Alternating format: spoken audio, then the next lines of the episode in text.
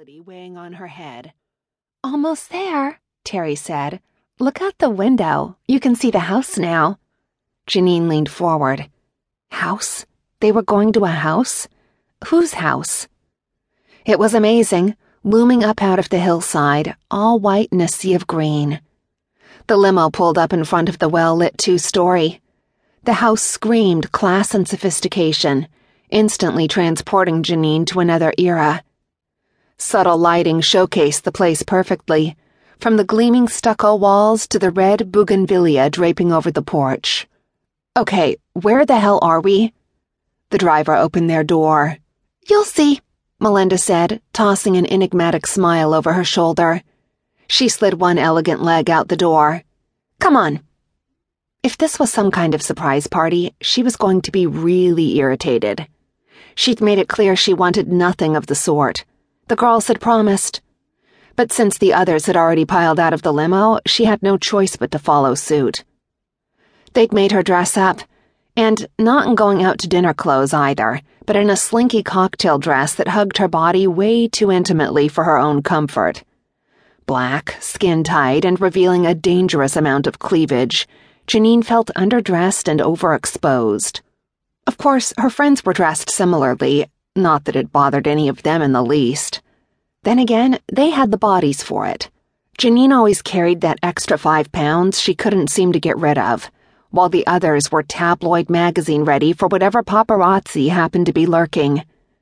Though she didn't spy any cameras. In fact, no one was out front. It was quiet. The only sounds those of their heels clacking on the walkway and a waterfall in the distance. As they approached the front door, it opened for them. Janine heard music. It was dark inside, so she couldn't see, but she stilled, almost afraid to move. Terry and Susan looped their arms with hers and dragged her inside. And then she'd been asked by a very attractive, extremely well-muscled security guard at the door to deposit her phone in a box labeled with her name. She turned to her friends. "Really?" "Trust us," Susan said. Her clutch was searched as well. "What is going on?" "You're going to enjoy this," Terry grinned.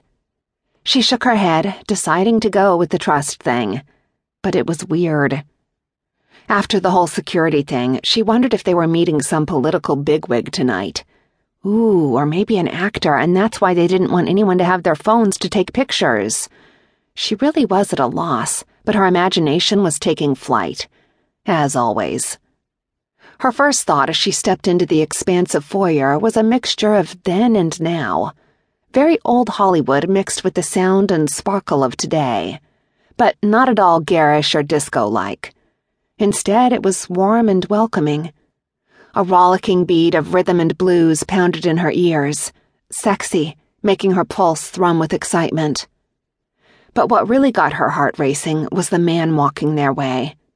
He wore a dark suit, white shirt halfway unbuttoned, revealing a light dusting of chest hair. He looked like he hadn't shaved today, but instead of looking unkempt, he looked, oh my God, he looked sexy as hell. As he drew closer, she noticed he was staring right at her. In this sea of gorgeous women, his whiskey brown eyes were targeting her. And he was smiling. His lips were full, and Janine's first thought was of what his mouth could do to a woman.